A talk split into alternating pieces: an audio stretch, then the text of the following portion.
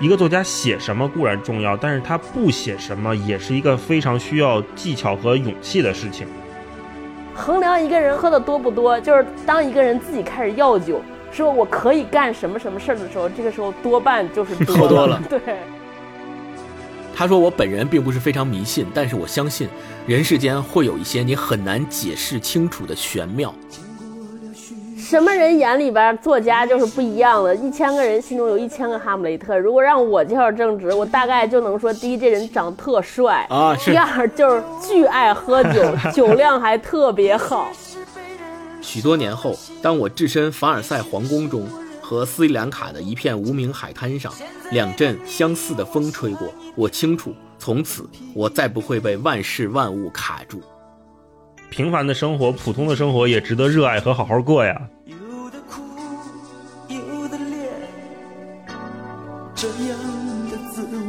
Hello，大家好，欢迎来到这一期的文化有限，我是大一，我是超哥，我是星光。哎，大家好，今天还是跟大家聊一本书啊。我最近不是经常会在极客和小宇宙上公布咱们的选题嘛？这本书应该是我公布选题之后大家的呼声最高的，大家都觉得嗯想听这本书。那这是哪一本呢？就是正直写的《先正》，嗯，是一个短篇集，所以看起来呢也没什么负担。而且正直因为是一个就是跟我们同年代的作家，所以他写出来的东西不像。我们之前读的外国作家那么拗口，然后也不像我们读朱西宁先生那样就距离感很强。他写的都是我们身边的事情，所以我们今天就来聊聊《先正》这本书。嗯，那先请星光给我们介绍一下正直这个人啊，因为可能有喜欢东北作家的朋友会很喜欢正直，看过他的作品。但如果说对这方面不太了解的朋友，还是可以。我们一起来再认识一下这位作家。正直呢，顾名思义，他现在思义思义可还行？怎怎么了？晕了晕了。正直这个人非常顾名思义啊，非常正直的人，非常正直，非常正直。哎呀，太棒了！非常正直。你重新说吧，要不 这就做彩蛋吧。现在很多读者和评论家把郑直和双雪涛、班宇并列，成为东北文艺复兴三杰。这个事儿已经被大家说烂了，都包括他们三个人本人也在多次采访之中被人采访说你怎么看待这个事儿？他们仨人都说：“哎，这个事儿不要再说了，不要再说了。”嗯，郑直他是辽宁沈阳人，一九八七年出生，是青年作家。当时我在查这个资料的时候还惊了一下，因为在我的印象里，读他的文字，觉得他的年龄应该不会像真实的这么小，但没想到他现在才八七年，跟咱们这年龄其实是差不多的。然后他呢，在香港读大学，毕业了以后，在香港工作了一年半的时间，后来就没有再上过班。就一直在专职从事写作，很早他就已经在网络上发表小说了。一开始的时候，他创作的小说是属于那种校园小说的风格，大家可以想象一下，对，就是我们以前读韩寒啊，对，类似于那样的校园小说的。从你的全世界路过，嗯，高考结束以后，他就已经开始写他的第一本校园小说著作了。还挺有名的，在那个时候已经为他积攒了一部分读者了，只是大家还没有把他跟后来以生吞以及今天我们要聊的这本《先正》啊联系在一起。在二零零六年、二零零七年，呃，还有二零一零年初，一直到二零一三年，他一定在生吞之前出过三本小说。后来，直到他出版《生吞》，然后才在文坛上面有了名气，并且被文学界所认可。然后，另外最著名的呃一个事儿，就是他二零一八年底的时候拿到了一个文学奖项，这个文学奖项叫匿名作家计划。嗯，这个奖的评选过程还是挺有意思的。这个作家计划是由三个主办方发起的，分别是李，就是鲤鱼的鲤，张悦然的那子杂志。然后还有腾讯、大家，还有理想国啊，联合主办的这么一个匿名作家计划。它的举办方式是征集三十五篇优秀的匿名小说。这三十五篇小说呢是要在网络上公开的，由读者去评判、打分、投票。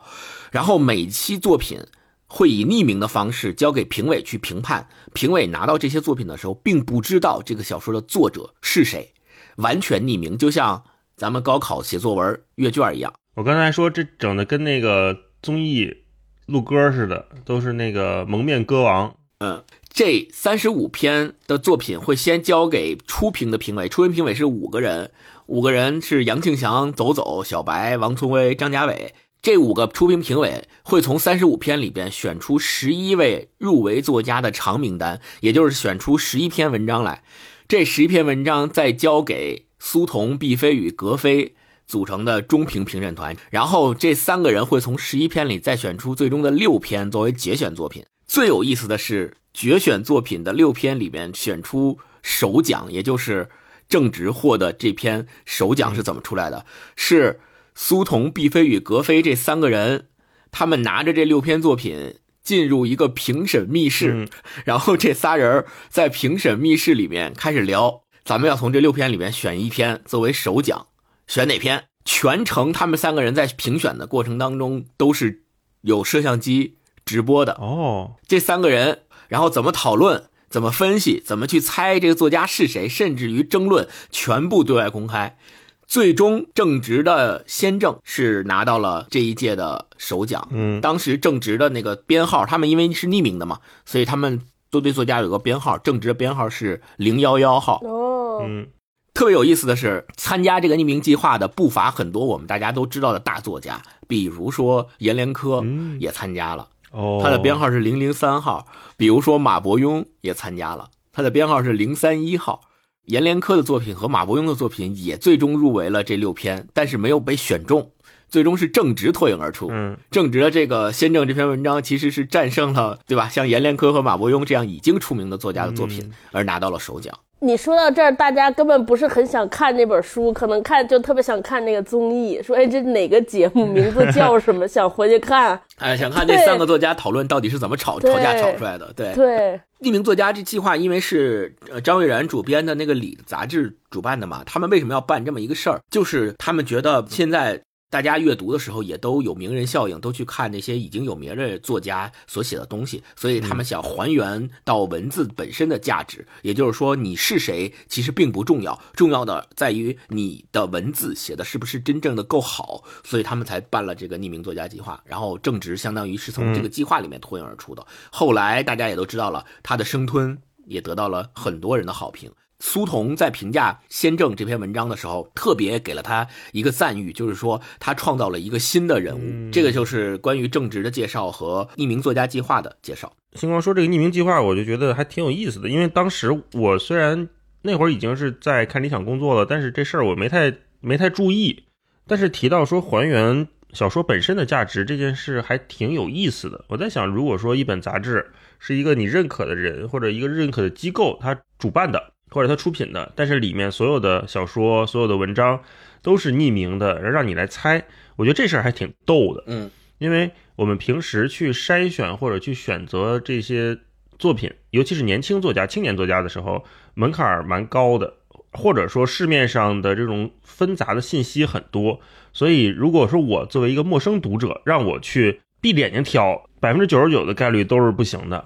但是如果说经过什么苏童、阎连科这样的人审。审阅过，对吧？然后甚至说，你猜吧，这个跟盲盒似的。应该最早的盲盒是不是就这样？你猜吧，这是盲盒，盲盒里边可能有什么贾平凹的，呃，有什么阎连科的啊，有阿乙的，有路内的，有马伯庸。对，马伯庸这些都是当红炸子鸡作家的。那我肯定会去看一看，并且试图去猜一猜这个人是谁。嗯，通过星光，我有一个问题想问你们，就是你们觉得校园文学和真正我们后来说的这种严肃文学或者文学界有什么区别吗？嗯，超哥，好问题。我这太难了，对这个我没什么答案。如果提到校园文学，你会想到哪本书吗？就是以前上学的时候，那个叫什么？我想到的都是小时候读过的，什么郭敬明，还有那叫什么来着？轻舞飞扬那个，那叫什么小说啊？痞子蔡。对，痞子蔡，我觉得就是他。痞子蔡严格来说应该叫网络文学，不应该叫校园文学。这有啥区别？星光，你觉得这有什么区别吗？我算是有一段时间集中的读过一批校园文学，就是在上高中、临近上大学那会儿。呃，是因为那个时候大家也没有什么特别的严肃文学的读物，而且大家平时工作生活也都压力很大了，也不想再去找那些。而且那会儿呢，我们认为的严肃文学都是什么活着呀、什么寿命啊这样的作品。对对对，特别大部头的书，是老都是那种语文老师会在课上推荐让大家阅读的，那大家肯定不愿意读，本身就有抵触心理嘛，所以我们就会去找一些市面上写的轻松的，跟写的是那种校园生活，跟我们的生活贴的很相近的，有一些爱情啊，有一些打架呀，有一些兄弟情啊之类的这种故事。呃，然后它发生在跟我们差不多年龄十六到二十岁之间的这样的一些作品，我们会去着重的看一批这样的作品。我记得当时我看的作品，像刚才大一说的《草样年华》呀，还有什么？我看过有一本叫什么《关关雎鸠》啊，就这类的书，可能大家都没有听过。还有那什么，毕业那天我们一起失恋。对对对，毕业那天我们一起失恋。就现在说起来，这些书感觉名字都特别中二，让你读。我我觉得有点羞耻。曾经读过这样的书。哎，那韩寒写的算吗？韩寒不算，算啊。我觉得不算。他那《三重门》不算吗？嗯，我觉得不算。那不就是最早的校园文学吗？被学校开除的也算校园文学，我觉得。所以为什么我说这个问题提得好？就是如果一个作家他在他年轻的时候写过类似于咱们现在所定义的校园文学那样的文学作品，然后等到随着他成熟了以后，或者说他的创作成熟了以后，他渐渐写出了像《生吞》啊、《先正》啊这样被主流文学界所接纳的作品，那我们怎么去评价这件事儿？或者说我们怎么去看待作家在这个过程当中的成长？以及作家本人怎么去看待他前后的这种差异？正直其实对这个问题是有过回应的，因为有很多媒体也像咱们这样曾经问过他，说：“哎，你以前不是年轻的时候写过那样的小说，你现在为什么写这样的？你你怎么想的？”羞羞的作品，对你你是怎么样在这两者之间对自己取得谅解的？正直的回答就是说，他现在已经不太考虑哪些什么样的文学作品是所谓的严肃的，或者是所谓不严肃的文学作品。他以前还曾经比较羞于承认，说我曾经写过那样的作品，好像跟我现在写的差距很大。我作为一个严肃的作家，我怎么能承认我曾经写过那种中二的作品呢？他自己对这个事情。之前是有过一些抵触情绪的，后来出版完《先正》这本书之后，他接受媒体采访的时候，他自己说了，他说了，我现在已经没有这样的心理了，就是他承认，他之前写的那些作品就是他写的那些作品，没没有没有任何问题。我觉得这个问题从读者的角度来看，它就是一个诚实面对自己的过程。嗯，因为我们在年轻的时候读校园文学的时候，其实也挺享受的。嗯，对吧？我们喜欢看里面的人谈恋爱，喜欢看里面人打架，甚至觉得里面的人做出了一些。那个时代，我们自己不敢做的事情，呃，什么什么堕胎啦，什么提前的就步入社会去去跟人家混社会去了，这种看着很刺激，对吧？嗯。后来我们慢慢的阅读经历或者阅读的口味也变化为，可能会觉得余华老师的《文成》啊，值得我们好好聊一聊，对吧？我们不再会回去再翻最小说或者再去看一个，嗯，都会看的比较少了。我觉得不是高下之分，而是说我们遇到了一个和我们一起往前走的作家。这个往前的意义就是在于单纯的时间维度上面往前走。那正值刚才我们说他的出生时代和我们是完全一致的，嗯，那他的经历和我们也是相通的，那他写的东西和我们的阅读趣味也是基本步调一致的，所以这件事情就可以从我们个人身上找到更多的共鸣。В нашем городе холодно, и художник мороз Окна поразрисовывал белой гладью из роз Ты мне пишешь, что может 老姨还有一个为人津津乐道的成就，那就是她很早就去过香港。早在九七年回归以前呢，也是那一次，她发现了魏军在广州搞破鞋的证据。 那是一个暑假，某天我从楼下玩回来，老姨呢也从香港玩回来，跟我妈俩人单独喝酒，眼角挂泪儿，这场面我没领略过。假装进厨房拿绿豆汤，偷听他们在说什么。听到老姨说：“姐呀，香港老繁华了，该怎么跟你形容呢？反正那些高楼，你要见着腿都得嘚瑟。”我妈说：“说正事儿。”你逮着现行了？老姨说：“我得捋着讲啊。”跟卫生厅的领导吃完饭，一起去了维多利亚港，海边有照相的，二十块港币啊，太坑人。但咱谁也没带相机，正商量要不要花钱照一张，派我上去讲价去。我这一看，照相那人立的广告牌上贴着魏军跟那女的合影呢，我怕看走眼，摘下来仔细看看。操他妈，这人还挺上相，怀里搂着那女的。我妈问那女的多大岁数，老姨说老逼一个，得有你的岁数了，长得也挺磕碜呢。我妈说你骂他就骂他，带上我干哈？老姨说姐呀，我想杀了他俩。我就听到这儿，被我妈发现，撵回了屋。绿豆汤灌在小可乐瓶里，一口闷透心凉，被人骗的感觉В нашем городе холодно, и художник мороз Окна поразрисовывал белой гладью из роз Ты мне пишешь, что может быть 那接下来我们可以聊聊这本书啊，就是这个《先正》这本书是个啥书，讲了些啥故事？让超哥给我们介绍介绍。哦，《先正》这本书也是一篇 呃小说集，这里边集结了六个故事。我觉得这个森最后一个森中有林应该算个中篇小说吧，它的篇幅。然后其他四个就是四个短篇小说。第一篇那个《先正》，先就是仙人的仙，正是症状的症。所有这六篇小说，它其实讲的都是这种在他的家乡东北发生的这些看似日常的一些故事。这里边有这些怎么说呢？就是精神失常的这个亲戚，还有这些在这个机场里边啊，或者在家附近的这些不富裕的地方喝酒的这些亲戚、朋友、邻居。所以我觉得看着特别真实。我自己觉得，我们之前不是聊过小花旦嘛？我觉得仙正他大概在我印象里特别像北方的小花旦，就是东北里边的小花旦，讲的都是自己熟知的亲戚朋友或者邻里之间的这些故事。我觉得这些故事里边，我自己提炼出来有好多相似的元素。比如说，这些人可能也是这种生活的不是特别如意，就至少不是我们知道的那些特别光芒，嗯，呃，特别过得顺遂的人的生活。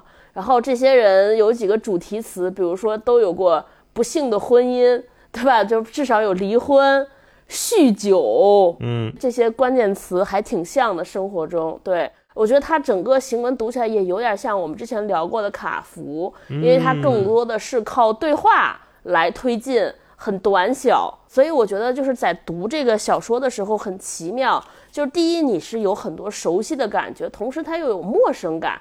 熟悉的是在于，好像一下能想到身边的某一个谁、某一个亲戚或者某一个遥远的老人之间的发生在他身上的故事。然后陌生呢，你好像又突然觉得说，哎。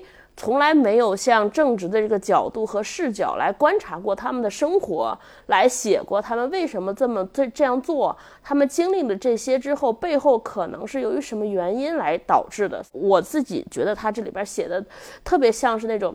熟悉的陌生人，你很熟，但是好像从来没有近距离观察过他们的生活，这就是我读这篇小说集的整体一个感受吧。嗯，超哥说那个卡佛也是我最近吧，最近读正直的小说，还有读双雪涛最新的小说都会有的感觉，一个是干净利索，中国的卡佛。对，一个是干净利索，另外就是对话特别多，让我们看的时候就觉得这些人好像就在我们身边聊天，就是隔壁桌的一桌大哥大姐或者是同龄人 正在那吹牛逼呢。我原来对这种 吹牛逼行为其实是有点觉得有点被打扰，不太喜欢。但是我看正直这篇小说，看这整个这一本吧，看下来我越看越觉得这些人好可爱啊。嗯嗯，生活里面的操蛋事儿发生了，但是我去你大爷的，就这种感觉。哎，是是是，还是热爱生活。戴老师刚才说那句话，我我想起来还有一个共同点，就是他的这些失意的人和我们之前读卡佛的那些失意的人，我觉得有个特别大的不同。你能从这些人身上，我觉得找找出来那种叫倔强。我自己觉得，就是他虽然是个特别小的人物，他虽然生活非常的不如意，可是。我觉得每一个人好像都在自己那个点上在做着抗争，没有就是我们说躺平了，认遭受生活的凌辱。我觉得他没有。你看这里边，就我们讲第一篇《先正》里边，虽然是个精神病病人，但他也有追求，他也有他对于自己好多的事情的认知和看法有坚持。包括后边那个生活在不幸家庭里的小男孩，还想着要私奔。然后比如说，倒是最后森中有林的这个主人公。他是一个退休的老警察，应该是被下岗和被退休。就是一个送煤气罐的，但是他自己第一也有他的爱情，而且他追求自己爱情的方式也很独特，然后也很有气节，你觉得也不是那种死缠烂打，还有气节。同时呢，他自己对自己生活也有自己的规划，然后最后还有那么点小执念和小理想。反正这些人我就觉得特别可爱，然后也让我觉得特别敬佩。就是你把这个本不如意的生活过出了自己的样子和自己的颜色，我就觉得特别酷。听刚刚超哥跟大一说的这个，我就想起来我读正直的这个作品。我一开始最早的读的不是《先正》这本书，而是他的长篇小说《生吞》，讲的是一个犯罪故事。东北白夜行嘛，对，抽丝剥茧，追寻这个事儿之后的真相的这么一个事儿。所以我在读那本书的过程当中，我的印象中就是一直是一个穿着破破烂烂风衣的一个男的，一个侦探形象。然后他不断的在抽丝剥茧出这件事儿，说，呃，到底他的真相是啥？然后不断的去追问这个真相。我感觉的是穿着皮衣的廖凡在行走在东北的大街上，对对对，像像像那个皮衣还得一动都得嘎吱嘎吱响那样的。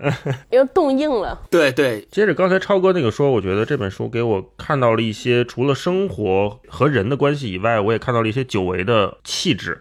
一个是超哥说的，这里面的人特别有气节；另外也是一个我觉得在都市人里面很难看到的关系，就是侠义。这里面很多人他虽然冒天下之大不韪，虽然做了一些我们社会伦理上不容易被接受的事情。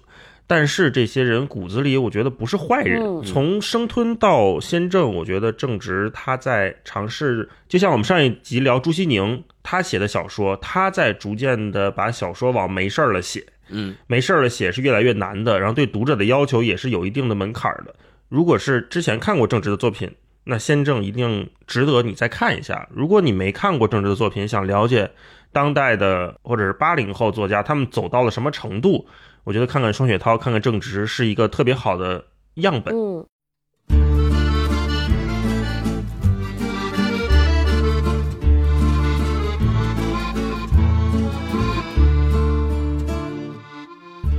一瓶酒快下去了，魏军比我慢。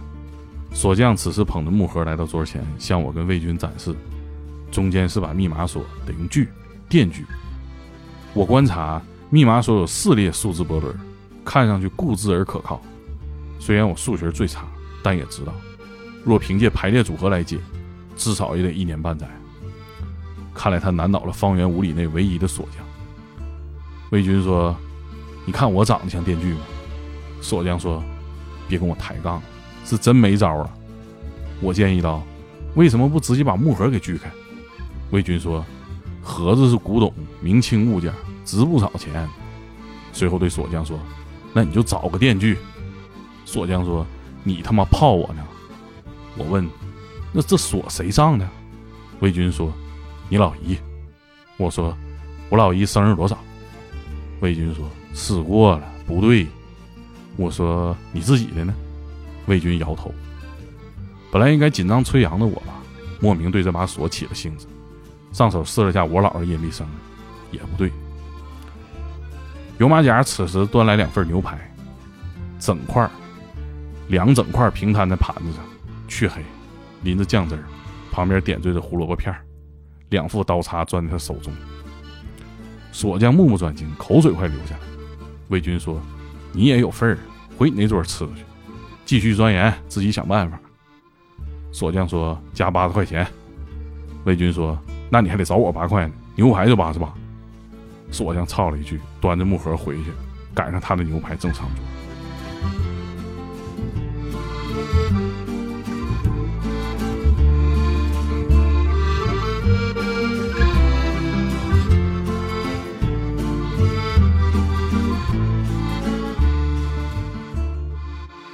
那接下来我们就率先进入这个朗读环节，前两天有一个朋友给咱们留言，我看了，我觉得还挺认可的。他说能不能把那个每次我们的朗读环节提前再展开聊？我们讨论一下，觉得诶很有道理。因为他说，如果是没有看过这本书的朋友，可以率先从朗读环节里面大概了解这个书具体的样子。啊，那你们再展开聊，或者是展讲讲什么阅读的体验什么的，还挺好的。嗯，所以我觉得，那咱们今天就尽量把这个朗读环节提前放出来，嗯依次分享一下，好不好？然后再展开讨论。星光先来，我先分享一段，这本书里边有一篇小说叫《凯旋门》，嗯那个女主角叫巩由美，然后那男主角叫石建龙，然后他们两个是相亲，嗯有兴趣去了解双对方，然后才发现对方身上还是有挺有意思的点的。我要分享的这段就是他们两个再一次见面的时候，两个人在聊天儿。我这一次录的时候，录之前我就特别遗憾，说咱仨里边没有一个是纯正的东北人，不然就可以用东北口音来读，肯定会很有意思。是，对，要用东北腔读，简直是太棒了。石建龙说，从小到大在运动系的家属楼长大，身边都是搞体育的，以为这辈子就在运动系过了。不喝大酒的话，应该比我爸活得长。我爸死得着急，不然还有门路。他死以后，运动系被体院收了，算中专。新领导上来不许接班了，门槛又提高，想进单位必须有体育特长、资格证和奖项都能加分。我练过别的几样都不行，后来被人带进健身房，才知道搞健美也是条路。巩由美说：“想得挺明白。”石建龙说：“本来还指望开春比赛拿个前三名，完蛋操了。” 龚由美说：“没事儿，你还会写文章。石建龙说：“那就是个爱好，吃饭指不上。”我妈说：“人还是得有个正经单位。”龚由美说：“这话伤人了。”石建龙说：“想多了，没那意思。”龚由美说：“话没错，但两说，对女人有个正经归宿更重要。”石建龙说：“同意。”龚由美说：“我比你大一岁，王姨跟你提过吗？”石建龙说：“真没提。”龚由美说：“嫌弃吗？”石建龙说：“没所谓。”龚由美说：“男人嘴上都这么说。”石建龙说：“人家都说女大男小好。”龚由美说：“其实女大男也大才好。”哈哈。石建龙说：“嗯咋说？”龚由美说：“我说那方面。”石建龙才反应过来，说：“哎，怎么落着还下道了？”龚由美说：“我发现你不太筋斗。”石建龙说：“我是真没想到能跟你见第二次。你看，我还选了一下，啊如果我不选从中间念的话，这一整段都是他们两个人以这种方式在对话。我为什么选这一段？我是觉得他特别能够鲜明的体现出正直在小说里面通过对话去推进情节的这样一种功力。嗯，你看我一开始读的时候还有点语气上还挺正经的，谁谁谁说谁谁谁说，越往后越读我就觉得说进入到他们两个人对话那种语境了，就好像这俩东北人在自己跟前唠嗑呢，然后两个人这嗑越唠越有意思，越唠越有意思还下道了对，怎么聊着聊着哎下道了，然后 还指望比赛拿个前三名呢，完蛋操了，就这这种这种语气词的运用和特别真实。，对，和这种东北话磁场的构建，让你仿佛嗯进入了这样一个场域里面，特别特别的舒服，让你觉得特别好，特别自然。原来不是说嘛，宿舍里但凡有一个东北人，全宿舍人都得是东北口音。是的，是的现在这个磁场强大到说，你看一东北作家写的书，看完了脑子里都是东北话。对，完全用东北话去演绎他在这里边提到的对话。是。超哥来一段。这篇文我还挺喜欢这篇文章的，叫《凯旋门》。想给大家可以 brief 一下这个故事的简单的情节，就是刚才星光念这个石建龙就去相亲这个男主角，他其实就是有一个当健美明星的梦。他为啥要去参加健美比赛呢？就是因为能够 赢能点赢点奖金，而且取得健美比赛之后，他应该拿的这个职称能去进入我们所谓的叫稳定单位或者事业单位，所以这个人就是每天跟着练块儿，练得特别辛苦。对我分享这一段是整个文章的开头，这个他去找了他之前的同学去传了一台电脑，也是我觉得特别逗。前面这段我觉得特别能反映大老师说那感觉写的特别利索。呃，开开始他说，从腊月二十八往后，石建龙只担心两件事儿：千年虫和他的肱二头肌。两件事情都是无中生有的。两天前，石建龙刚买了一台电脑五八六组装机，一万零点儿，市面价得多花一千，他找人买的，人是他小学同班的体委。下岗后在三好街盘了个床子，主营电脑跟配件儿，代卖游戏盘和黄片儿。然后他就去找这个人去交易。呃，石建龙省了一千，掏三百，请体委吃了顿饭，体委喝。石建龙看着他为备赛戒酒了半年，华新杯健美先生大赛大企业赞助，第一名奖三万块。中午喝到下午四点，体委脚下踩着空箱子，身子随太阳往西滑，掐住石建龙右臂的肱二头肌说：“动一个，动一个。”石建龙反复攥两下右拳，再迅速摊开五指，肱二头肌平行位移，似地震中的危房。体委说可以，跟小耗子似的。谁能想到上学那会儿瘦的像个鸡崽子？石建龙说你胖不少。体委说一百九十五斤，前天刚去体检，脂肪肝自费一千二。妈的！石建龙说无所谓，你高。体委说你有一米七吗？石建龙说一米七正好。体委说你小逼个还练健美操，越练越堆，小心成球了，给一脚来回滚，哈哈。石建龙说：“我练的是健美，施瓦辛格健美操那个马华，天天跟我做，每天五分钟。”体委说：“知道中央台那女的穿着连体裤，当勒到大腿叉子，你说那叉子啥？你说那裤子啥料？感觉不透气。”我就觉得这段特别好。就是它，它显示了东北人的这个幽默，而且就是有一些就特别呃特别有生活，比如说喝酒喝的踩了一箱，所谓叫东北人喝酒要踩箱喝啤酒，就是一个人底下放那个啤酒箱子一箱子，然后踩着这儿必须得踩着箱喝，一人一箱喝完为准，显得有气势。对。就是能喝吗？还有就是喝的时间长。戴老师来一段。哇，你们都分享《凯旋门》，那我也分享《凯旋门》里的一篇吧。我也特别喜欢这个，就看他写，就一方面是特逗、特真实、特可爱，另一方面就是又有点悲伤，让我想起了好多我以前忘了的事儿。刚开始超哥刚才讲嘛，这个故事讲了些啥？而且他一开始就说这装电脑啦、千年床啦，那会儿确实，我们家也大概是两千年左右的时候买的第一台电脑，就那会儿流行的是。你不要去买那个品牌的机器，比如说联想一台电脑，人家给你卖装好的可能是八千块钱，但是呢，如果你去电脑城攒，这个所谓攒就是现在咱买笔记本，很多年轻朋友可能都没有这个精力了。这个攒电脑就是说你找一个懂这个电脑的人，懂什么主板插哪儿，然后 CPU 插哪儿，内存买几条，找这么一哥们儿，把这些零件买回来，然后组装一台电脑。这样你可能同样是八千块钱，你组装出来这个电脑的性能就能比那品牌的好一点五倍到两倍。所以那会儿我记得我们家也是，我爸找了一个他们公司的，现在看就是一网管大哥，去中关村买了一堆零件回家，然后在那儿传传这个电脑出来，所以就看着特别亲切。而且你想。就他这里面也特别逗，说现在玩电脑的这大哥是当年的体委，对，有一个反差。我们一直都觉得体委可能就是运动细胞比较强，在这个数理化方面不太擅长，对。但其实这事儿根本就不是什么特别强的技术活儿。我记得我那会儿还问那个我爸那个网管叔叔说：“你怎么记得住这么多东西插哪儿啊？”嗯，那个叔叔大哥给我来一句话特别绝，他说。插错了，插不进去，你试就行。太棒了！那我来分享一段啊，就是这个石建龙已经买了电脑了，他在用这个电脑做了一些羞羞的事情。做完了之后啊，他说石建龙已总结出自己的经验，学习新知管用啊。他这个新知就是那些羞羞的事情。看国外的网站啊，对，他在网页里搜索起千年虫，网友给出最简洁的一个答案：日历进入二零零零年的一瞬间。计算机纪元将归零，人类文明倒退，一切电子设备面临瘫痪。其本质是一个在计算机发明之初便被忽视的 bug。bug 中文译名为虫，仿佛一条以时间为食的巨大虫子，非常形象。可惜配图是一张卡通甲虫，这跟石建龙对千年虫的具体想象出入太大。他不自觉地回忆起二十多年前的一个夏天，父亲上体壮如牛。手里拎着鱼竿，从运动系的巨大拱门内昂首步出。那肯定是个周五，他来迎接父亲下班。因为每个周五的黄昏，他都会陪父亲去浑河钓鱼。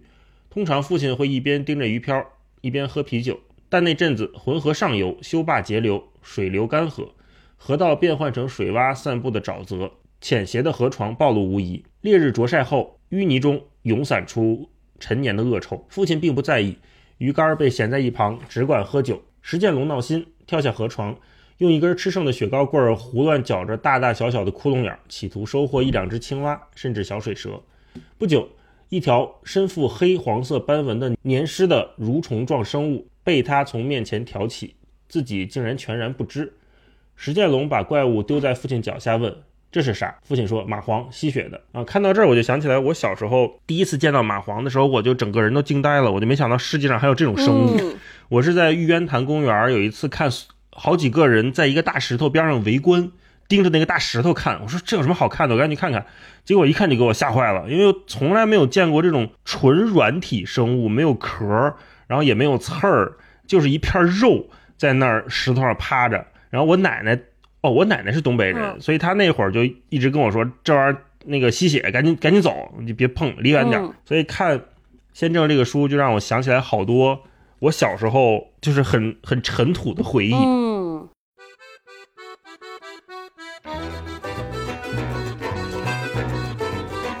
两天前，石建龙刚买了一台电脑，五八六组装机一万零点儿，市面价得多花一千，他找人买的，人是他小学同班体委，下岗后在三好街盘了个床子，主营电脑跟配件儿，代卖游戏盘和黄片儿。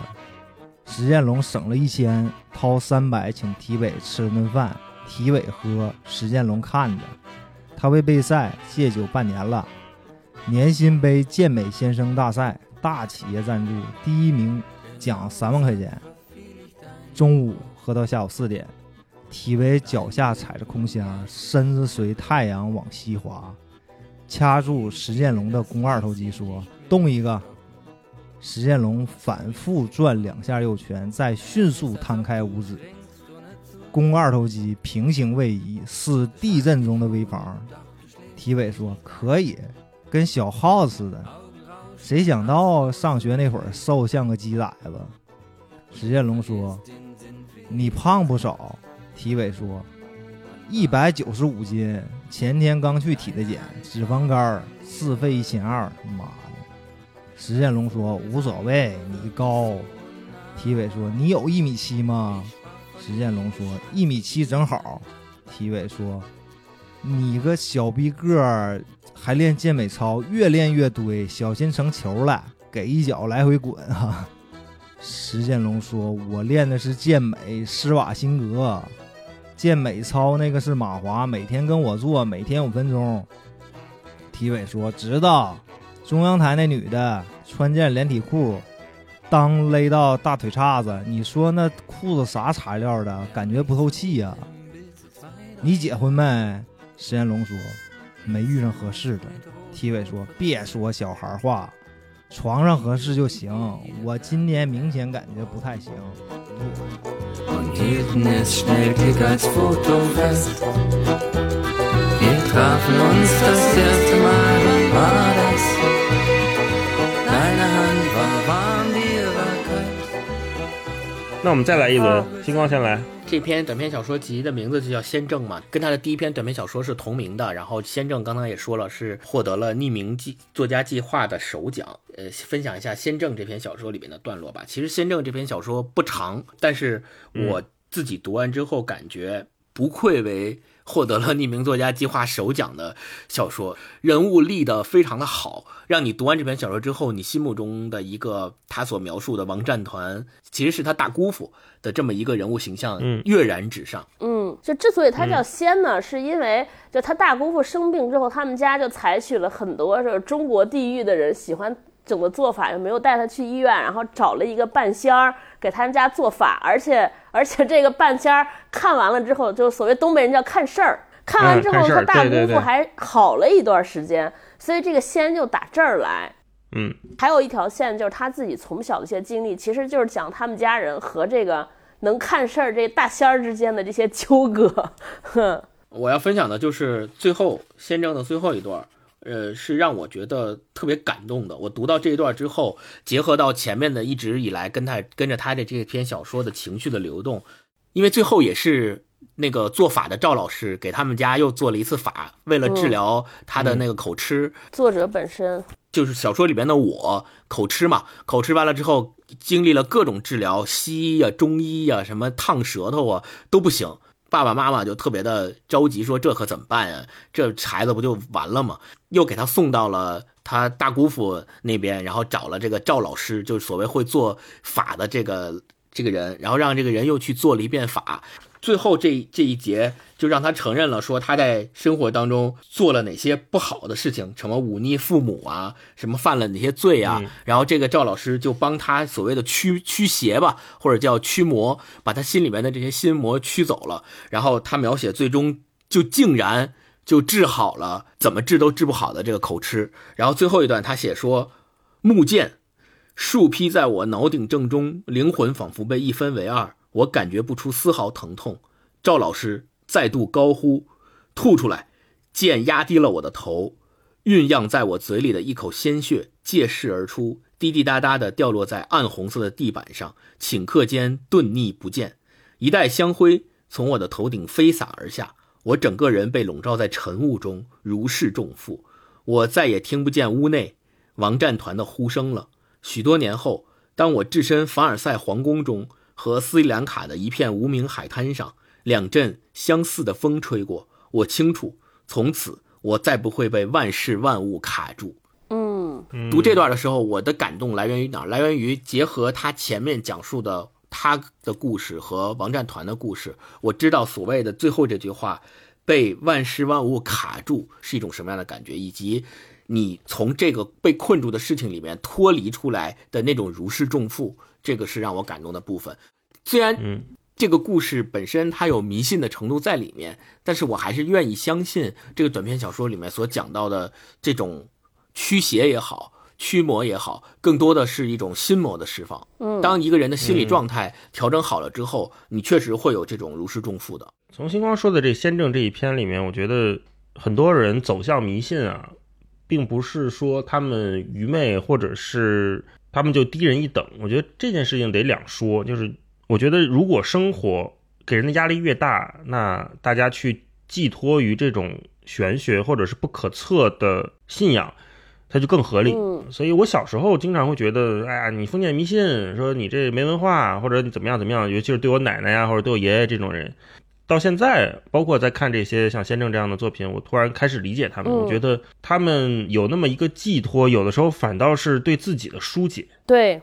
那超哥再来一段。就是刚补充一下，就是《先正》里边讲的这个大姑父这个主角，他其实人生特别悲惨。这第一，他是一个不得志的海员，一个军人，在领导的政治斗争当中站错了队，或者是被发现了，嗯本身还是一个非常受人尊重的文人、知识分子，本来是没想站队，结果说梦话给自己给被被自己给整惨了被把嗯自己给暴露了，然后最后是生活过得很惨，因为这个事情事业上就不行了，然后在爱情上呢也是这样，他特别喜欢的一个姑娘，然后因为一些政治原因，呃，最后过得也特别不好，因为他去当兵没有照顾好这个姑娘，这个姑娘就家破人亡，过得也很差，然后而且他自己的家庭也很不幸。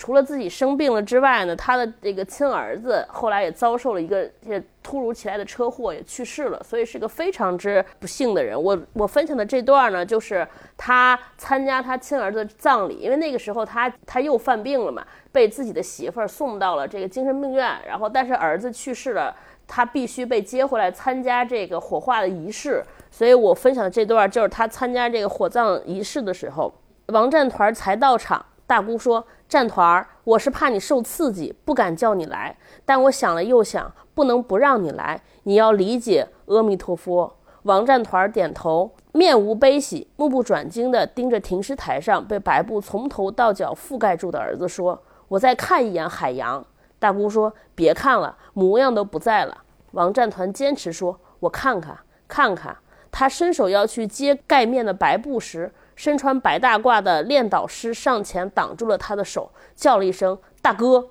王战团说：“大夫，我没事儿。”练导师说：“魂已西去，相留心中，放手吧，我不是大夫。”终于，王战团在一众亲友的注目下，缓缓收回了手。练导师独自推着白布下的王海洋，径直走向火化间的入口。那道门很窄，差一点把王海洋卡住。练导师的白大褂跟王海洋身上的白布化作一体，一声高呼从那抹纯白中传回：“西方极乐九万九，通天大路莫回头。”就这段我读的时候，就觉得他想起了那种音乐，就是既哀伤又有点悲壮，就尤其那个练导师在喊，而且他还有一些小的哲学意味在里边。我觉得就是我经常跟勾总说，因为我们身边好多东北朋友。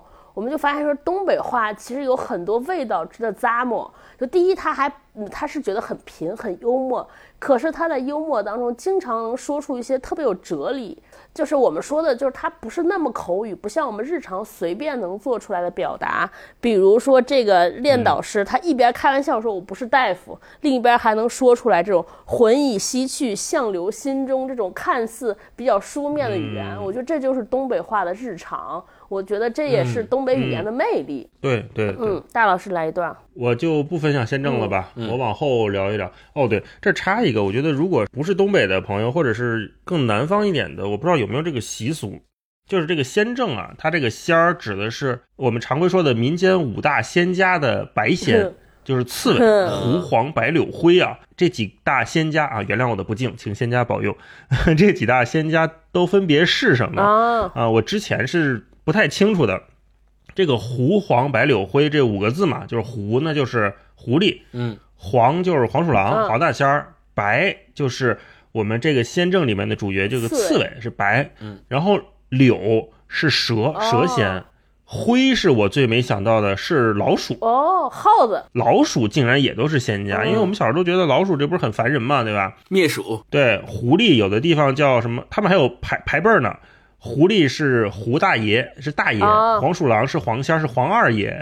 白是老三。不是柳，蛇是柳三先生，哦，然后老鼠是灰仙，有的地方叫他灰四爷。啊，白仙是唯一的一个女的，是白老太太。哦，所以我看这还挺逗的。然后他们各个的仙儿都有不同的保佑，比如说对蛇，就对柳的崇拜是来自于可能是女娲什么的。那会儿什么说蛇是小龙啊，就我哦想起来，我奶奶经常会有这样的说法。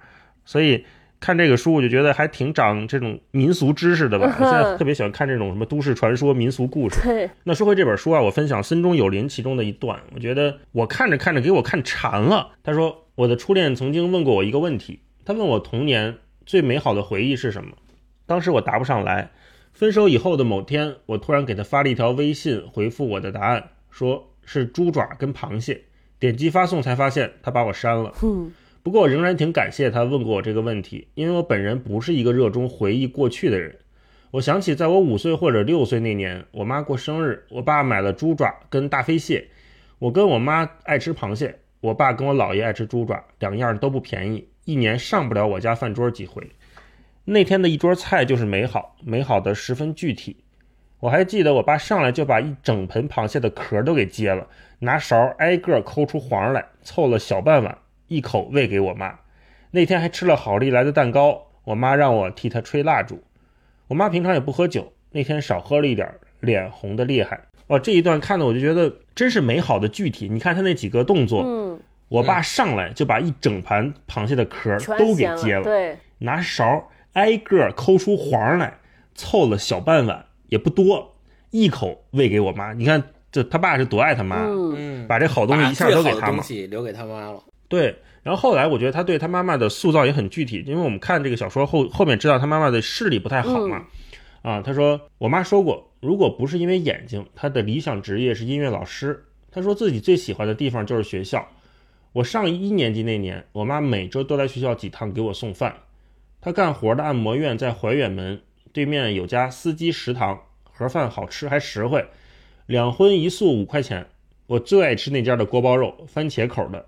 我妈每次就打包了带来。但是后来她有一次就是因为家里不太好，所以她有点小虚荣啊，觉得自己家里不够有钱，特别想吃肯德基。然后有一次说，我妈先是对我展开批评，教育我不要跟人攀比，虚荣心最害人。我低头认错，我妈才打开袋子，一个香辣鸡腿堡，一杯可乐，一盒上校鸡块，啊，还有一个草莓圣代。我记得自己吃的特别快，就怕吃慢了圣代别再化了。过程中呼了好几嘴柳絮，吃到最后我又放慢下来，因为要等我班同学从外面回来，我得让他们亲眼看见我吃肯德基。平时我吃饭急，那天却吃了一整个中午。我妈倒什么也没说，就一直陪我坐着。肯德基的塑料袋在她的手中叠得方方正正。啊，我觉得他不仅是美好的非常具体，他写人写的也非常具体。就一个叠的方方正正，你就知道这个人一下就立起来了。嗯，他妈妈是一个知道什么是礼义廉耻，知道怎么教育孩子的一个，我们说三观很正的人。同时，他又是一个非常爱自己孩子的人，嗯说知道说，啊，我们家虽然家庭条件不好，但是我也想让我孩子，想让我儿子尝一次肯德基，给他买了这么多东西。你看，一个小学小学生吃这么多，其实已经挺多的了。嗯，他妈妈肯定是往富裕了买，是吧？我这几样我都得给我儿子尝尝。但是儿子吃的时候，妈肯定舍不得呀，坐在边上那就没什么事儿干，眼睛也不好，我就叠塑料袋儿，就会把塑料袋儿收拾得方方正正。肯定是一个平时生活也很细致，然后对孩子也很细心的人。看到这儿，我真觉得哇，这这些人真的好可爱，好喜欢他们呀。最后一轮，好，那我们再来一轮啊，超哥先来。啊，我我给大家分享这个是《蒙蒂卡罗食人记》，他讲了就是一个小伙子打算去私奔，然后去了一个食堂等那个私奔来的女孩儿一起和他跑，结果在这儿碰见了他 前老姨夫，就是他老姨的离婚的前夫，然后两个人唠了一段嗑。我念这一段就是他在回忆他老姨的故事。他说，老姨作为全家生活最好的人，不仅有本事保住卫生所的工作，领一份基本工资，外边还支起一摊儿，舒舒服服，换完男人又换房。老姨还有一个为人津津乐道的成就，那就是很早便去过香港。早在九七回归前，也是那一次，她发现了魏军，也就是她老姨夫，在广州搞破鞋的证据。那是一个暑假，某天我从楼下玩回来，老姨也从香港玩回来，跟我妈俩人单独喝酒，眼角挂泪。这场面我没领略过，假装进厨房拿绿豆汤，偷听他们在说什么。听到老姨说：“姐，香港老繁华了，该怎么跟你形容呢？反正那些高楼，你要见着腿都得嘚瑟。”我妈说：“说正事儿，你逮着现行了。”老姨说：“我得捋着讲啊。”跟卫生厅的领导吃完饭，一起去了维多利亚港，海边有照相的，二十块港币一张，坑人儿。但咱谁也没带相机，正商量要不要花钱照一张，派我上去讲价。我这儿一看，照相那人力的广告板上贴着魏军跟那女的合影呢，我怕看走眼，摘下来仔细端详，操他妈，这逼还挺上相，怀里搂着那女的。我妈问那女的多大岁数，老姨说老逼一个，得有你这岁数了，老长得也挺磕碜。我妈说你骂就你骂他就骂，带上我干啥？老姨说姐，我想杀了他了。我就听到这儿，被我妈发现，撵回了屋。绿豆汤灌在小可乐瓶里，一口闷，透心凉。被人骗的感觉，应该就是透心凉。嗯，就我觉得这段写的也特别好，哎，好精彩，太好了，太好了。因为我有沈阳的朋友，我当时就把这段，尤其就是我妈问那女的长多大岁数，老姨说老逼一个，得有你这岁数，我就把这段拍照发给我朋友，我说我感觉到这段带着 BGM，他说这不就是我说话吗？因为他们平时也会，比如说搞破鞋呀，然后说这逼还挺上相啊，就这种形容，就是我经常听他说话就有这个立刻有画面。然后第二个就是我觉得就是他讲了好多北方人性格里边的这种，也不能叫从容嘛，就是你看他讲事儿。他不是急头白脸上来就领就跟他妈发泄，嗯说哎呀那个怎么回事？怎么遇到这么大的事儿？比如说我老公跟外边跟人出轨，他还得先讲事儿，娓娓道来，对还有情节，对，还有细节，而且就是你看它里边有这种故事的照应，也有情绪的宣泄，嗯，然后讲回来就突然又说一句我想杀了他俩，一一会儿正一会儿邪，一会儿在讲事儿，一会儿又发泄，我觉得就是这个情绪点拿捏的特别好，嗯，哦，这段真是太精彩了！我当时看的时候也也乐了。这超哥读完之后，我觉得更更好玩儿。超哥演绎的也特别精彩，那我就还分享森中有林的一段吧，因为这段让我想到了一个我们之前聊过的知名作家。我先读一段啊。我妈没了以后，我好像变成透明的了。他无论干什么都不会考虑我。一年后他出狱，我跟他就像个陌生人一样。工作丢了，出狱后他又闲晃了一年多，大部分时间待在家养鸟，越养越多。最多的时候，阳台晾衣杆上挂着七个鸟笼子。他一天除了给我做早晚两顿饭，对鸟比对我上心。最招他稀罕的还是那两只黄鹂，活了十来年，高寿。自从那一趟吕家村之行回来，他经常对着那两只黄鹂说话，管鸟叫爹娘，我就知道我再不可能懂他了。后来他出去喝酒，都是跟几个养鸟的朋友，他养的最好，别人就撺掇，干脆他去八一公园卖鸟，他也去了，一天就卖出去两对雏，都是那两只黄鹂的后代，鸟成了他这些年的营生，一个礼拜出去摆三四天。卖鸟也卖鸟笼子，我家的小客厅常年被一地鸟笼子霸占。看到这儿的时候，我就一下想起来我们之前聊过舒尔茨《鳄鱼街》里面的那一篇，我不知道你们有没有印象，就是舒尔茨的父亲也是沉迷养鸟，后来就变成了一个鸟类王国的国王。对，啊，那一段书写，我记得当时我们还在节目里分享来着，就是说什么那个说阿德拉怎么拿那个扫帚去挥舞，然后旋转，什么把一嗯。整房间的鸟都搅动了起来，一大片羽毛和翅膀组成的可怕云团，伴随着尖叫腾空而起。在那风暴中心，阿德拉像是酒神愤怒的女祭司，挥舞着酒神杖，跳着毁灭之舞。父亲和那些鸟儿一起挥舞双臂，惊恐万分地试图飞到空中去。我觉得这两段在我脑海里产生了一个非常奇妙的呼应。我不知道是不是人老了之后，对鸟类的认知会产生变化。鸟是那么自由，但是又被它拘禁在笼子里。然后鸟又是那么有生命力，每天叫，因为我们也看不出来一个鸟老了，对吧？你说养条狗、养个猫，你知道它一天一天变老，但是鸟以我们普通人的视角是看不出来它的生理变化的，啊，然后也看不出来公母，嗯，但是鸟每天就乐呵呵，每天就叽叽喳喳在叫，所以看到这段的时候，我觉得啊写的真好，而且我突然觉得他好像在写一个从纯现实的故事走向了一个有点魔幻的道路上，我看到了他行进的脚步。如果再往后写，他很可能就会就会出现那些大家的影子在他身上。像酒神愤怒的女祭司那样，后面还有一句我很喜欢，他说：“我姥爷就是这场笑话里的一个标点，种树人儿。”就这一句就给我逗坏了 啊！他姥爷后来不去种树去了吗？啊什么的，嗯，对，万亩大造林其实是个骗局嘛，他老他就说这个他姥爷是这个骗局里边的一个标点。对对对，就小时候八九十年代那会儿，好像很多这种骗局，信息也不发达嘛。啊，我记得我小时候还就跟我爷爷去公园里练过气功啊，然后还买过那个，我们前两天还在群里说五零五505神功元气带，元气带，元气带嗯一个东西绑在就跟一个大腰带似的，绑在绑在肚脐眼上啊，然后说那个得让肚脐眼别着凉，要不然容易窜稀。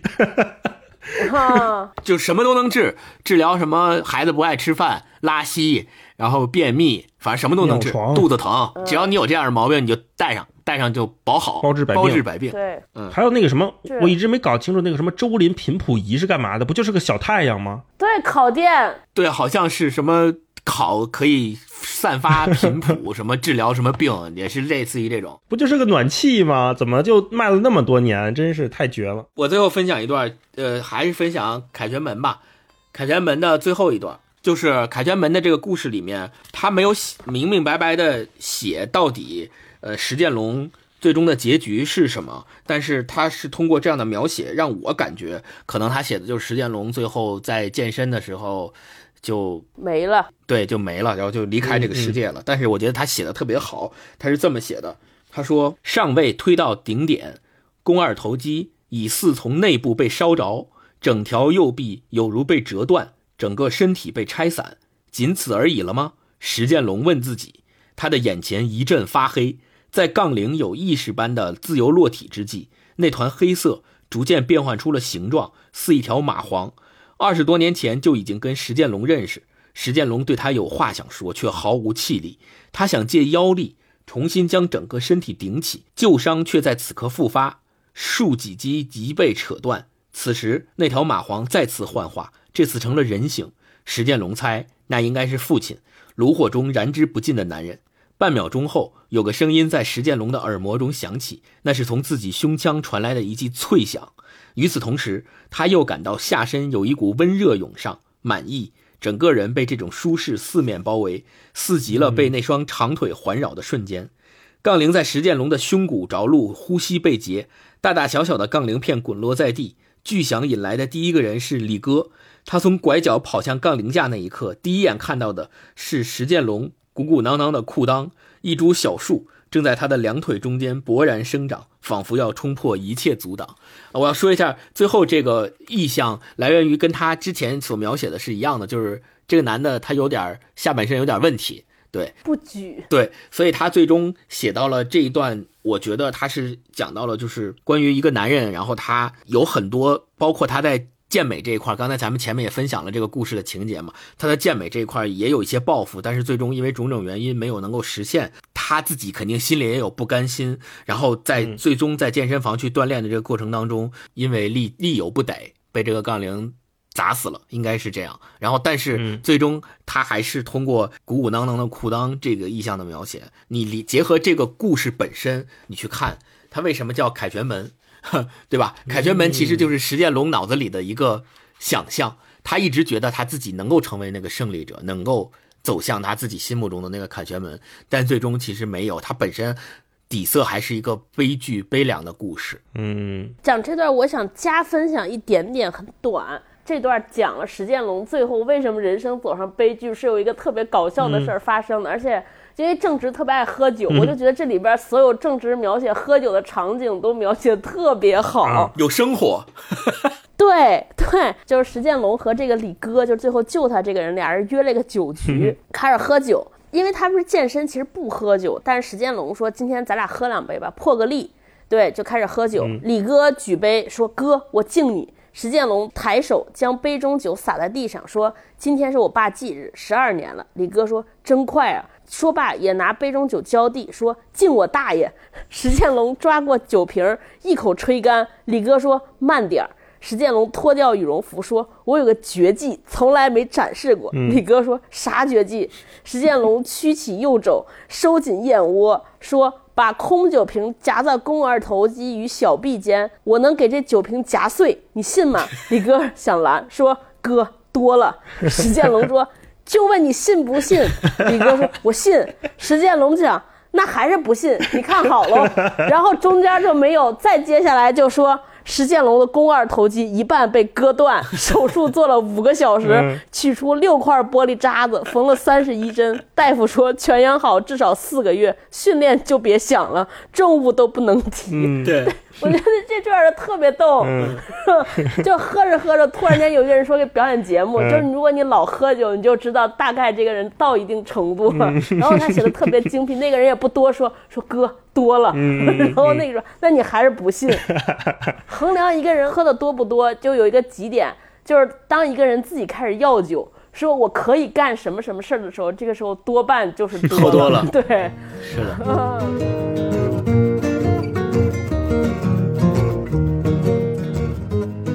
我站在喷泉前合计了半天，最终决定不上楼，出小区打了辆车，直奔一家洗浴中心。半夜大池子已经放空水，随便冲了一个，倒在休息大厅的按摩床上睡了。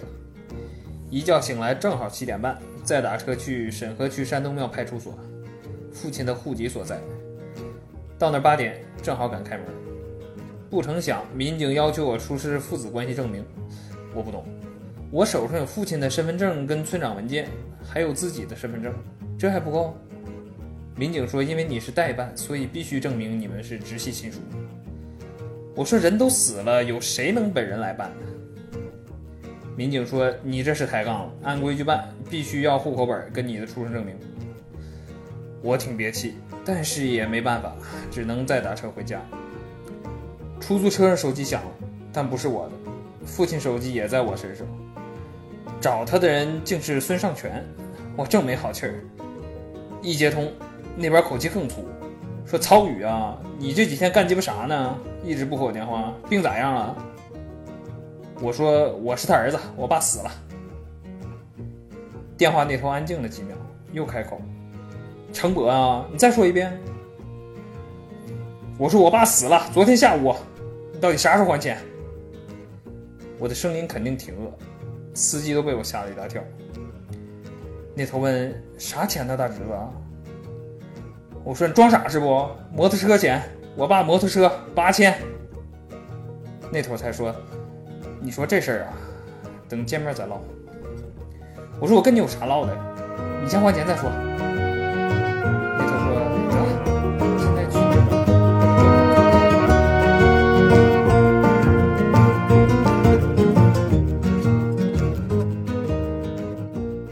说到这儿，呃，我想补充一下，我在查正直的资料的时候，就是他拿到了那匿名作家计划的首奖之后的第二个月，一席邀请他去参加过一次演讲。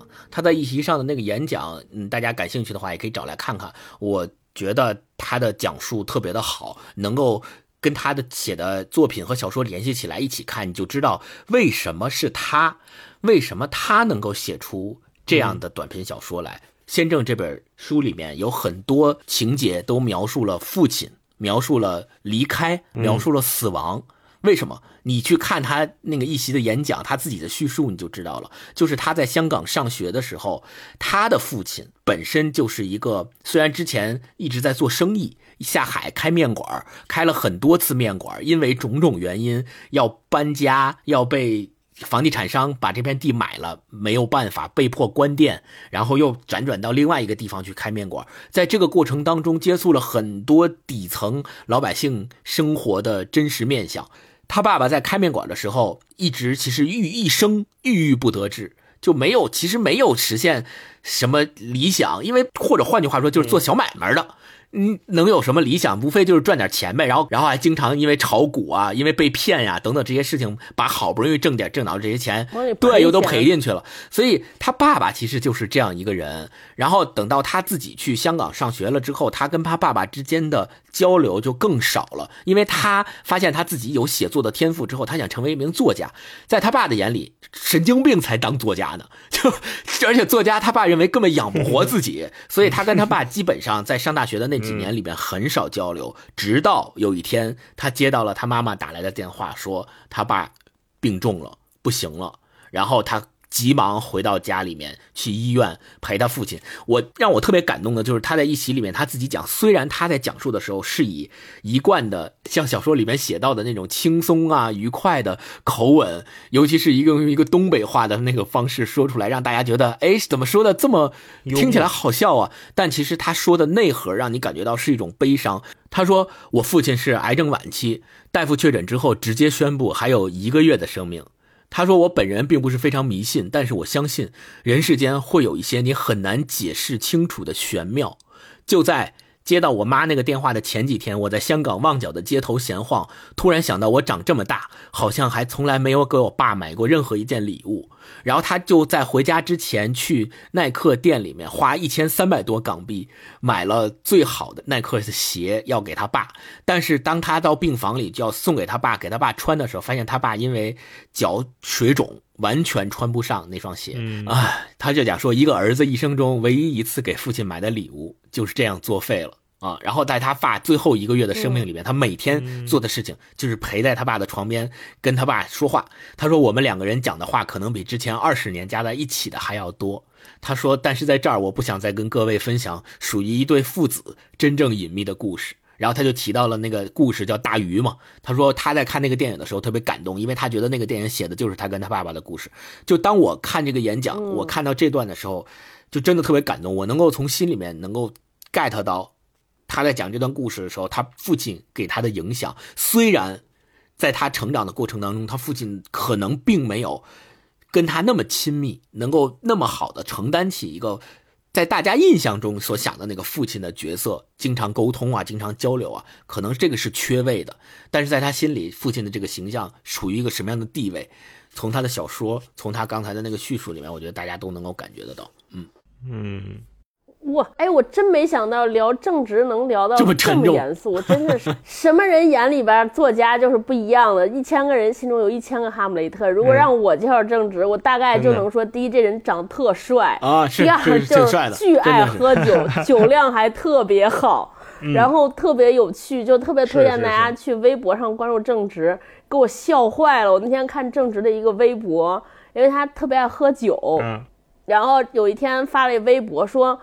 就是他每天喝，他发一微博说再喝是狗，把话撂 这了。然后第二天就发旺旺旺旺旺旺旺，然后第三天又发说今天早上起来我是柴犬男孩，然后第四说今天早上起来是哈士奇。可能所有有过喝酒经历的人看这段就感同身受，就每次喝大了之后就得骂自己，说我他妈为什么要喝。绝逼要戒酒，然后就说了一堆说再喝怎么着怎么着的话，就发誓。然后第二天见着酒说：“哎，再来点吧，何必呢？” 然后就开始了，就是这种再喝是狗，汪汪汪汪汪，对，特别好玩。哎，那我这儿我想问你们，就是如果说要给朋友推荐的话，你会给什么样的朋友推荐正直的这个书？你觉得什么样的什么样的人读这个会喜欢，或者是值得去了解一下？星光，首先我会给我的东北朋友推荐这本书，因为我我都能够从他的字里行间读出那种味道。我想，如果是一个东北朋友，就更加能够体会到他的那个语言的美感，或者叫节奏。嗯对我，我觉得他们读着读着，可能就不不由自主的用东北话就直接直接就说出来了。就更能体会到他的感情的流动，这是第一个。第二个是我会推荐给那些家里面亲戚啊，或者是他的家人啊，嗯，生活不是那么平静的，或者叫经历过很多事情的人，我就会给推荐这样的朋友去读这样的书。假如说这个朋友大家都知道他家庭特别幸福，他爸妈特别恩爱，然后然后他的什么姑姑大爷呀、什么爷爷奶奶呀、什么也都是高知高级知识分子家庭，也从来没有什么挨过饿呀。被生活所迫呀，没过过什么苦日子，对，没有过过嗯这样的日子。如果我知道他是这样的一个家庭出身的话，我可能就不太会推荐他读正直的书，因为正直的书里面所描述的，要么就是自己有个穷亲戚，要么就是自己就是这个穷亲戚，就是类似于这样的事情在出现在他的小说里面的非常多。所以我觉得，如果本身处在这样的一个环境里面，更能够去贴近的去体会到他所描述的那种人生。嗯，你说到这个，我有点提醒到我，我读《正直》这本书有一部分被治愈的，嗯，就他表面上很幽默、很轻松的在谈论这一些，其实消解了一些我们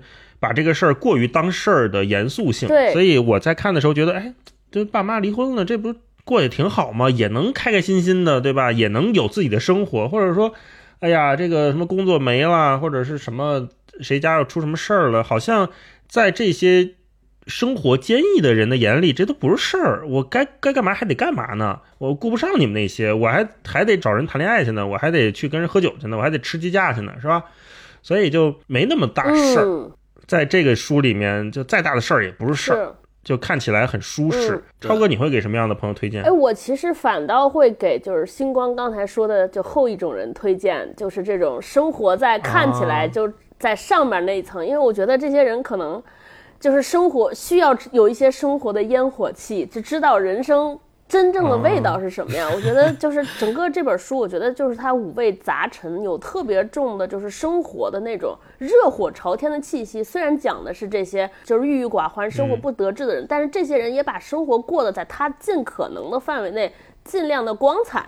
呃，尽量的有有有滋味。你比如说，我们刚才一直在读那个石建龙，他虽然是一个健美的，然后在在其他人用我们主流的价值观看又没有工作，就是一盲流子，对吧？但是他还健美，想当健美先生，而且他还给这个呃旅行社写这些旅行的小日志，就是靠写东西挣钱，我觉得是还挺浪漫的。第二，我特别想给这些可能现在有一点儿失意的人，就是他生活过得不太顺的人，我我想给他看这本书。反正我从这本书当中是汲取了力量。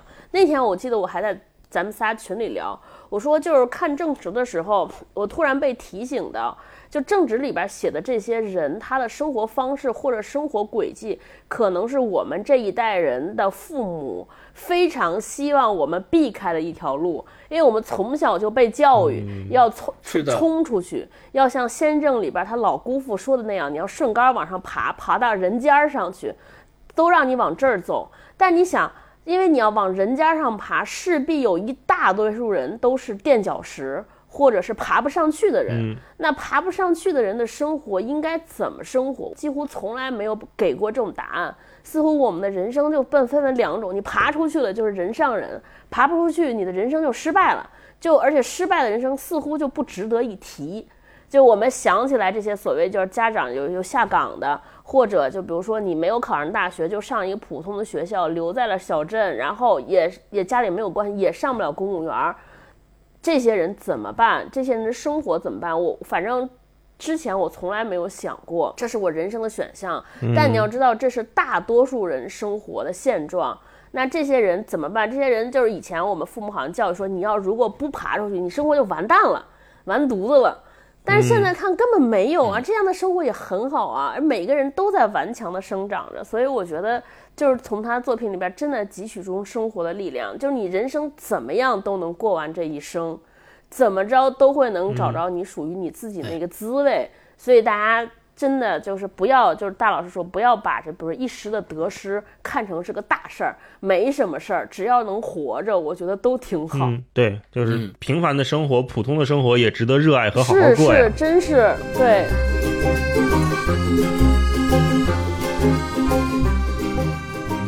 陈小姐的平静反倒令我措手不及。憋了一肚子的愤怒跟疑问全都吐不出来。安迪没有夸张，陈小姐确实很漂亮，而且是素颜看上去就很漂亮，身上套一件白色高领毛衫，牛仔裤，光脚。陈小姐说：“坐吧。”我坐进沙发里，贴一边，黑塑料袋摊在腿上。客厅里的家具很简单，但衣服散落各处，显得很乱。陈小姐从厨房拿来一罐可乐，递给了我，自己盘腿坐在地上，说：“你喝酒了？”我点头。陈小姐又说：“没想到你把它也带来了。”我说：“闻到臭了吧？”陈小姐摇头说：“只闻到你身上的酒味儿。”我说：“不可能。”我甚至想当场把袋子打开，把死猫扔到她的面前。可是面对一个女人，一个漂亮女人，我还是怯懦了。我问：“所以你承认猫是你的了？”陈小姐说：“不是。不过我一直都知道它的存在，两年了，但我可以和它和平共处，所以从来没觉得它臭。我发现它的那天，就是我离婚的第二天。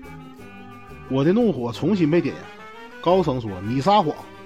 这只猫只可能是从窗户跳出去的，或者就是你把它扔在那里的，活活把它饿死，因为你对它烦了、厌了、看不顺眼了，心理扭曲，你折磨他、遗弃他，你享受整个过程。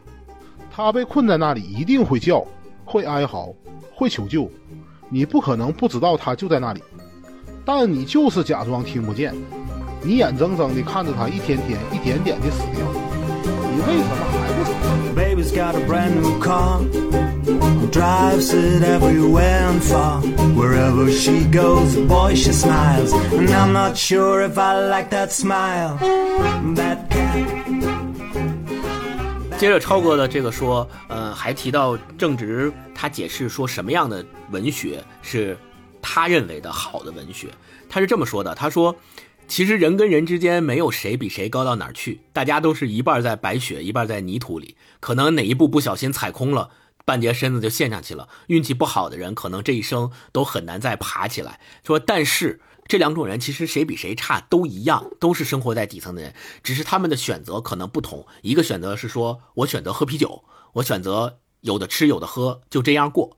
另外一部分人还在挣扎，就是我想要出去找点活干。我挂个牌子，我站大街上，我找人可能愿意能够找找到活干。所以文学是什么？他说这些灵魂的遗址可能会跟历史的遗迹一样，等待着被人用某种方式从命运轮回的暗河中打捞出来，然后被重新的解构，被重新的塑造，被重新的发挥想象，最后化身成一种不分高低贵贱的永恒。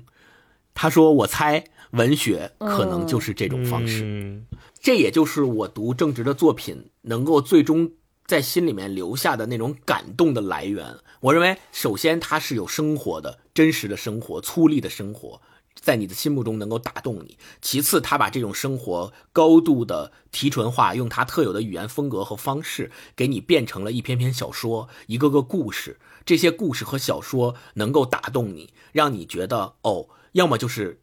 这些故事和人就生活在你身边，要么就是你看了他们的故事之后，你发觉啊，全是人就是这样在生活着，不分高低贵贱。嗯，好吧，那最后一个问题就是，我特别想请你们俩就跟我一起把这个书定一个位。如果说提一本在它上面的书和一本在它下面的书，你会把它放在哪两本书之间？这个有点难，如果漫无目的的去选，有点难。我想了一下这个事情，因为。我之前是有一个困惑，是在这儿，就是我们前一段时间其实密集的被这所谓的东北作家的东北文学轰炸了一轮，从什么班宇、双雪涛、贾贾行家老师他们几位的作品，我们其实都看过了。在看先正之前，我一直觉得那东北还有什么可写的？我一直觉得像有一些作家，他选择离开东北，他去写更内心、更隐秘的角落。正直这本书，他还在写东北。在看之前，我有点怀疑，我说那写出来是不是还是这些事儿？但是越往后看，包括今天咱们聊完，我觉得好像又不太一样。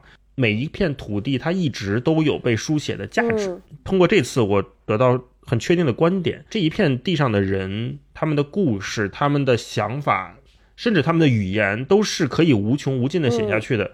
这个没有写够或者是写完的那一天。是的，就回到刚才说这个问题，如果给先正定一个位的话，我可能它下面的一本书是正直的生吞，嗯。他上面一本书可能就是卡佛、哦，或者是舒尔茨。嗯。嗯，嗯。呃，我觉得卡佛可能跟他更像，因为刚才我们也讲卡佛的那个时代和东北前几年的那个状态，包括可能现在有一些中国大部分的一些城市的状态是相似的，所以我在看生吞的时候，我觉得他是在写一个精彩的故事，但是写到了先正，我觉得他在接近一个更好的作家。啊，这是我对正直看他的书的一个印象。然后也是因为对比这两部书，我觉得一个作家写什么固然重要，但是他不写什么也是一个非常需要技巧和勇气的事情。在看先正的时候，我觉得他有有意的，他去引掉了一些本该精彩的片段。那这个片段如果放在以前的我去读书的话，我觉得哎，怎么不写了呢？对吧？比如说刚才我们说凯旋门，最后那这个人怎么着了呢？他救活没救活呀？他怎么不写了？但是当我把上一本书卡佛也放在手边的时候，我觉得嗯牛逼。如果说先正接下来呃正直的下一本书他再去写的话，我觉得他会引掉更多东西，因为有些东西他已经不需要用具体的文字去表达，而是他在用小说去传达一个情感，去传达一种观念那这种观念，我们是需要通过省略，真的是需要省略来去体会的。嗯这反而对读者提出了更高的要求。就是刚才我们讲，正值他一步一步的他在进步，那我们作为读者，是不是也能跟着他一起往前走，嗯或者一起跟他在这一条路上走？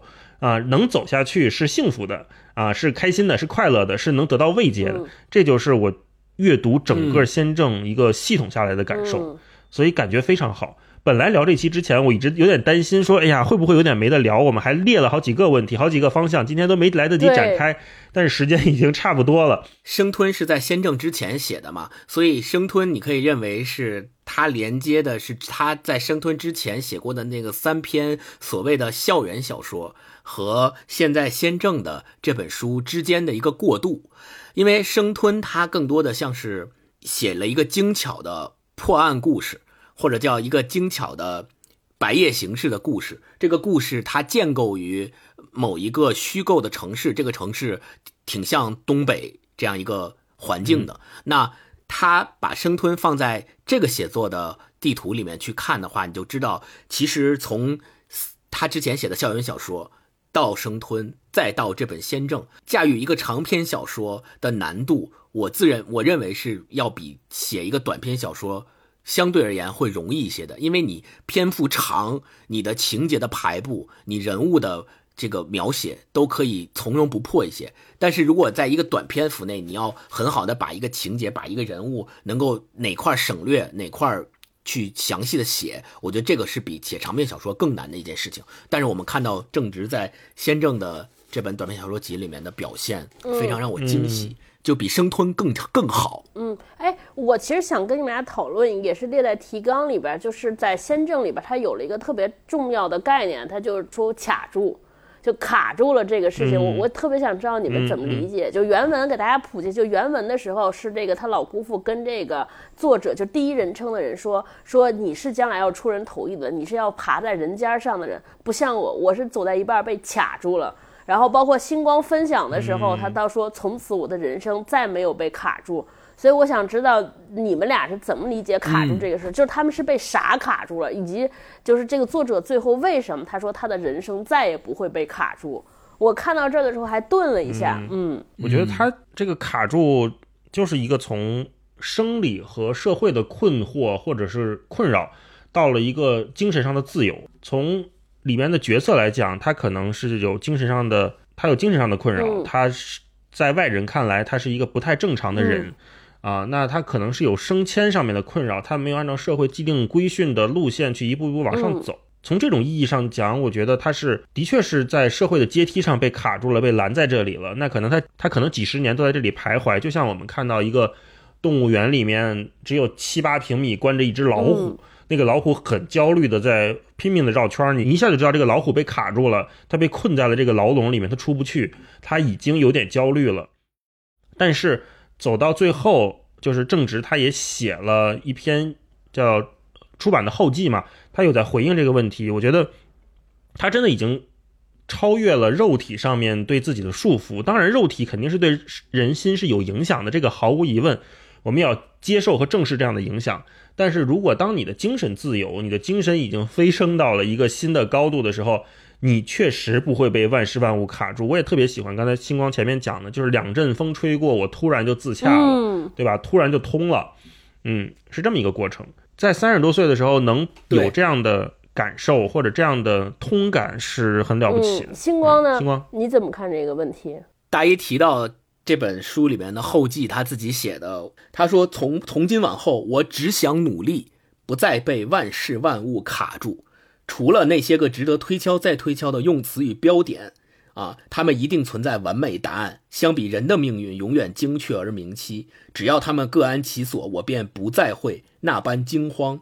我必须写下去，也只能写下去，不存在别的救赎。嗯能够说出这样的话，能够写出这样的话的作家，说明他已经完全的在他跟写作之间，他想从写作里得到什么，写作能够给他什么，他能够，他已经在这里面找到了一个完美的自洽。嗯能够说出这种话的人，已经通过写作找到了他的救赎。我不负责任的猜测一下，我觉得在他父亲去世，然后他自己一个人在香港上学，家里的条件也不是那么好，在这个过程当中，他一定经历过嗯卡住的那个时刻。那他在经历卡住那个时刻的时候，到底是什么东西让他坚持卡在那儿没有沉沦，或者说是什么东西把他从卡住的状态里救出来，拉了他一把？我觉得可能就是写作这件事情。嗯，哎对，，同意。你们说到这你们俩真是启发我了。我我之前没想答案，听你们俩这么说完，我我隐约有一点点感觉。我觉得可能人一生走过来，就有可能被卡住的是这么几件事儿。一种是就被外界的眼光和要求，比如说他小说里写的好多人，嗯尤其东北人就好面子，他可能为了为了别人的眼光，比如说《先正》里边他那个大姑，明知道老姑父病了，但是从来没有带他去过医院。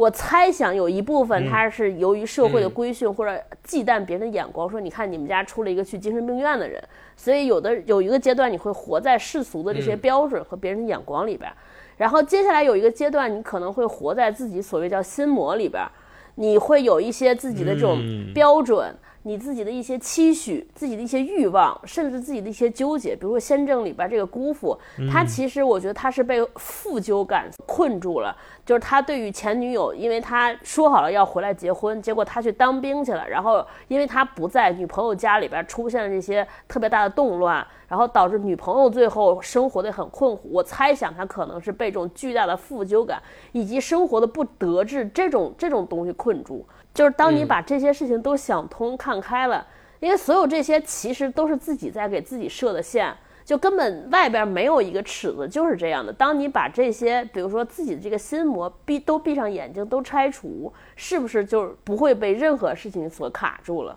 就就现在我我可能年龄越大，就越觉得有一些古话，比如说郑板桥那个难得糊涂，我就觉得他就是那个特别好。有大智慧，对对，特别通透就是当当你把这些所有的事情没有那么棱角分明的拆在这儿之后，你会觉得说一切都不是事儿，一切都会过去，特别好。嗯，好，最后的作品推荐环节有没有推荐的嗯？你们俩有什么推荐的？我偷个懒儿，我推荐正直的生吞，因为我确实是第一次读正直，就是读的这本生吞，呃，也是大一推荐给我的。他说你可以读一读，这是东北文艺复兴 最近新涌现出的一个作家写的小说，挺好看的。然后我看了一下，我觉得确实不错。就是宣传语上都说它是所谓的什么中国百叶行，白夜行我也看过，而且也看过话剧，但我觉得，嗯，这两个作品还不能够拿来比较。生吞它完全就是基于一个类似于东北市这样的那种小镇、小城，在那样的人情世故，在那样的环境里面所发生的这样一个充满感情色彩的描写的、坚持的两个人之间的这么一个故事。我觉得这个是。最打动我的一点，而且读到最后，我能够理解书中的主人公为什么如此坚持的去要追寻这样一个事情的真相，并且他最终找到了这个事情的真相。嗯我推荐给大家读读《生吞》。戴老师呢？读这本书的时候，有一个特别明显的感受，就是它特别像一个冻在硬冰坨坨里面的一个六角的冰晶，一片雪花儿。如果说我们之前聊的马华文学，或者之前看一些台湾文学，都是那种热带雨林嘛，它像一个巨大的藤蔓，一个雨林里面包裹了一个内心非常黑暗的硬核，它是华美里面的黑暗深渊。那正直这本书，它应该就是一个冷冰冰的冰凌消融之后，里面有一个精美的雪花，那个雪花是美好的，是人最纯真的东西在那里面冻着的。嗯如果有耐心的朋友去读完这本书的话，你应该能看到那个六角冰晶在你眼前闪烁的样子，那个是非常有趣的一种体验。嗯那说到这个六角冰晶和这个寒冷的感觉，我觉得我会建议大家有机会再看看《生活与命运》那本书。那本书是一个挺厚的大部头，呃，也被誉为说是二十世纪最伟大的俄罗斯小说啊、是一个当代的战争与和平。这本书我看过，我觉得它就是一个极冷环境下的人类美好的样子。如果说这本《先正》里面是冻了一个冰晶的话，那可能《生活与命运》里面它冻的就是一座城。嗯就你一定要通过你的耐心和你的细心，把这个巨大的冰融化之后，你能看到里面的万事万物，就像一个不断去缩放的显微镜，能看到更细节的东西一样。所以我推荐大家有机会的话，看看《生活与命运》，因为这本书很冷，它写的是战争，它写的是人心，写的是很多家庭的全景。嗯所以在夏天读是一个让你会有点凉爽，带给你一丝寒意的作品。嗯啊，而且我也特别期待，如果有一天正直可以有更强的比例和精力去创作的话，如果能写出一部像《生活与命运》这样的鸿篇巨著，绝对是一件跨时代或者是值得整个中文或者是文学界记住的事情。嗯。我特别期待我们这一代的作家有这样的精力和比例去做出这样的事情，嗯。因为我们原来跟我们一起成长起来的作家，像什么郭敬明啦、韩寒啦这种我们知道的知名 IP，他们现在完全已经不做这件事情了，了因为写文学、写小说真的非常辛苦，你要不断的凝视内心，去挖掘自己最黑暗的东西，去把它描述出来、写出来，是一个非常伤人的事情啊、但是。嗯，好在我们现在还能看到这些八零后的一些优非常优秀的作家，他们还在尝试去往自己内心走，这件事情就已经很了不起了。所以我不知道什么时候我能看到中国的生活与命运或者中国的战争与和平，但是我非常期待我们这一代人有人能做出这样了不起的事情。嗯，我最后补充着推荐一个，我推荐一部电影吧，叫《钢的琴》，我不知道以前有没有推荐过。对。对，王千源就这个这个电影其实也算是部老片儿，二零一零年的。我记得当年就是获得了好多金马奖的提名，好像还有男主角王千源，因为这部电影斩获了当年应该东京电影节的最佳男主角。就他的演员有有这个有王千源、秦海璐秦海璐这些实力派演员，我觉得就是这部电影就真的是体现出了这种东，就是整个我们今天说的这部小说里边，这些人在困厄的生活当中还在不屈，还在寻找生活的乐趣的这个，我觉得把这个发挥的特别极致。嗯，就他这故事很简单了，就是一个也是一个下岗的这些下岗的呃工人，然后其中王千源他女儿因为下岗，媳妇儿还抛弃他而去，所以他为了挽回媳妇儿，为了挽回孩子，想给孩子说想学钢琴，他想他想他又他又买不起，想一切办法来圆女儿想弹钢琴和练钢琴的这个梦，然后做了一系列特别好玩的事儿，而且也特别浪漫。我觉得这大概就是真正的所谓生活的浪漫吧，就不要向困难。就是那么轻易的妥协，我觉得就这种特别振奋，特别好。啊，顺着超哥这个说，钢的琴开头的那一段我就超喜欢。他们应该是一个就是民间的戏班子去给人唱白事儿、唱红事儿嘛。然后对秦海璐是演一个歌手，对吧？王千源是一个手风琴手，是不是？我记得。然后他们去 弹琴，别别扭扭的演奏什么那些苏联歌曲，演奏那些什么同桌的你，什么那些大俗歌给嗯给这些民间的朋友们听。丧事儿还是对，我就觉得那种歌真的太好听了，我现在好喜欢听这样的不完美的音乐呀。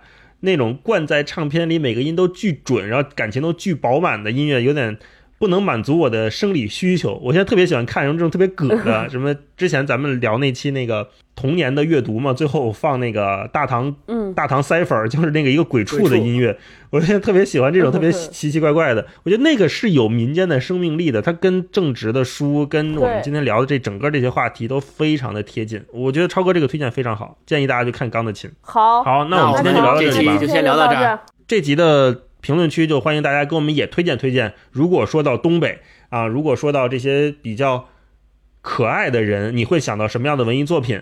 书也好，电影也好，电视剧也好，欢迎大家给我们推荐推荐啊！我先占个坑，我再推荐一下《东北一家人》，真的太好看了。好，好，再再多说一句，就是《先正》这本小说，它可能就是东北一家人大家都夜深人静之后 各自心里在盘算的事情。是特别好。你要是占坑东北一家人，我得赶紧占坑马刘刘老根儿、马大帅，我先占俩。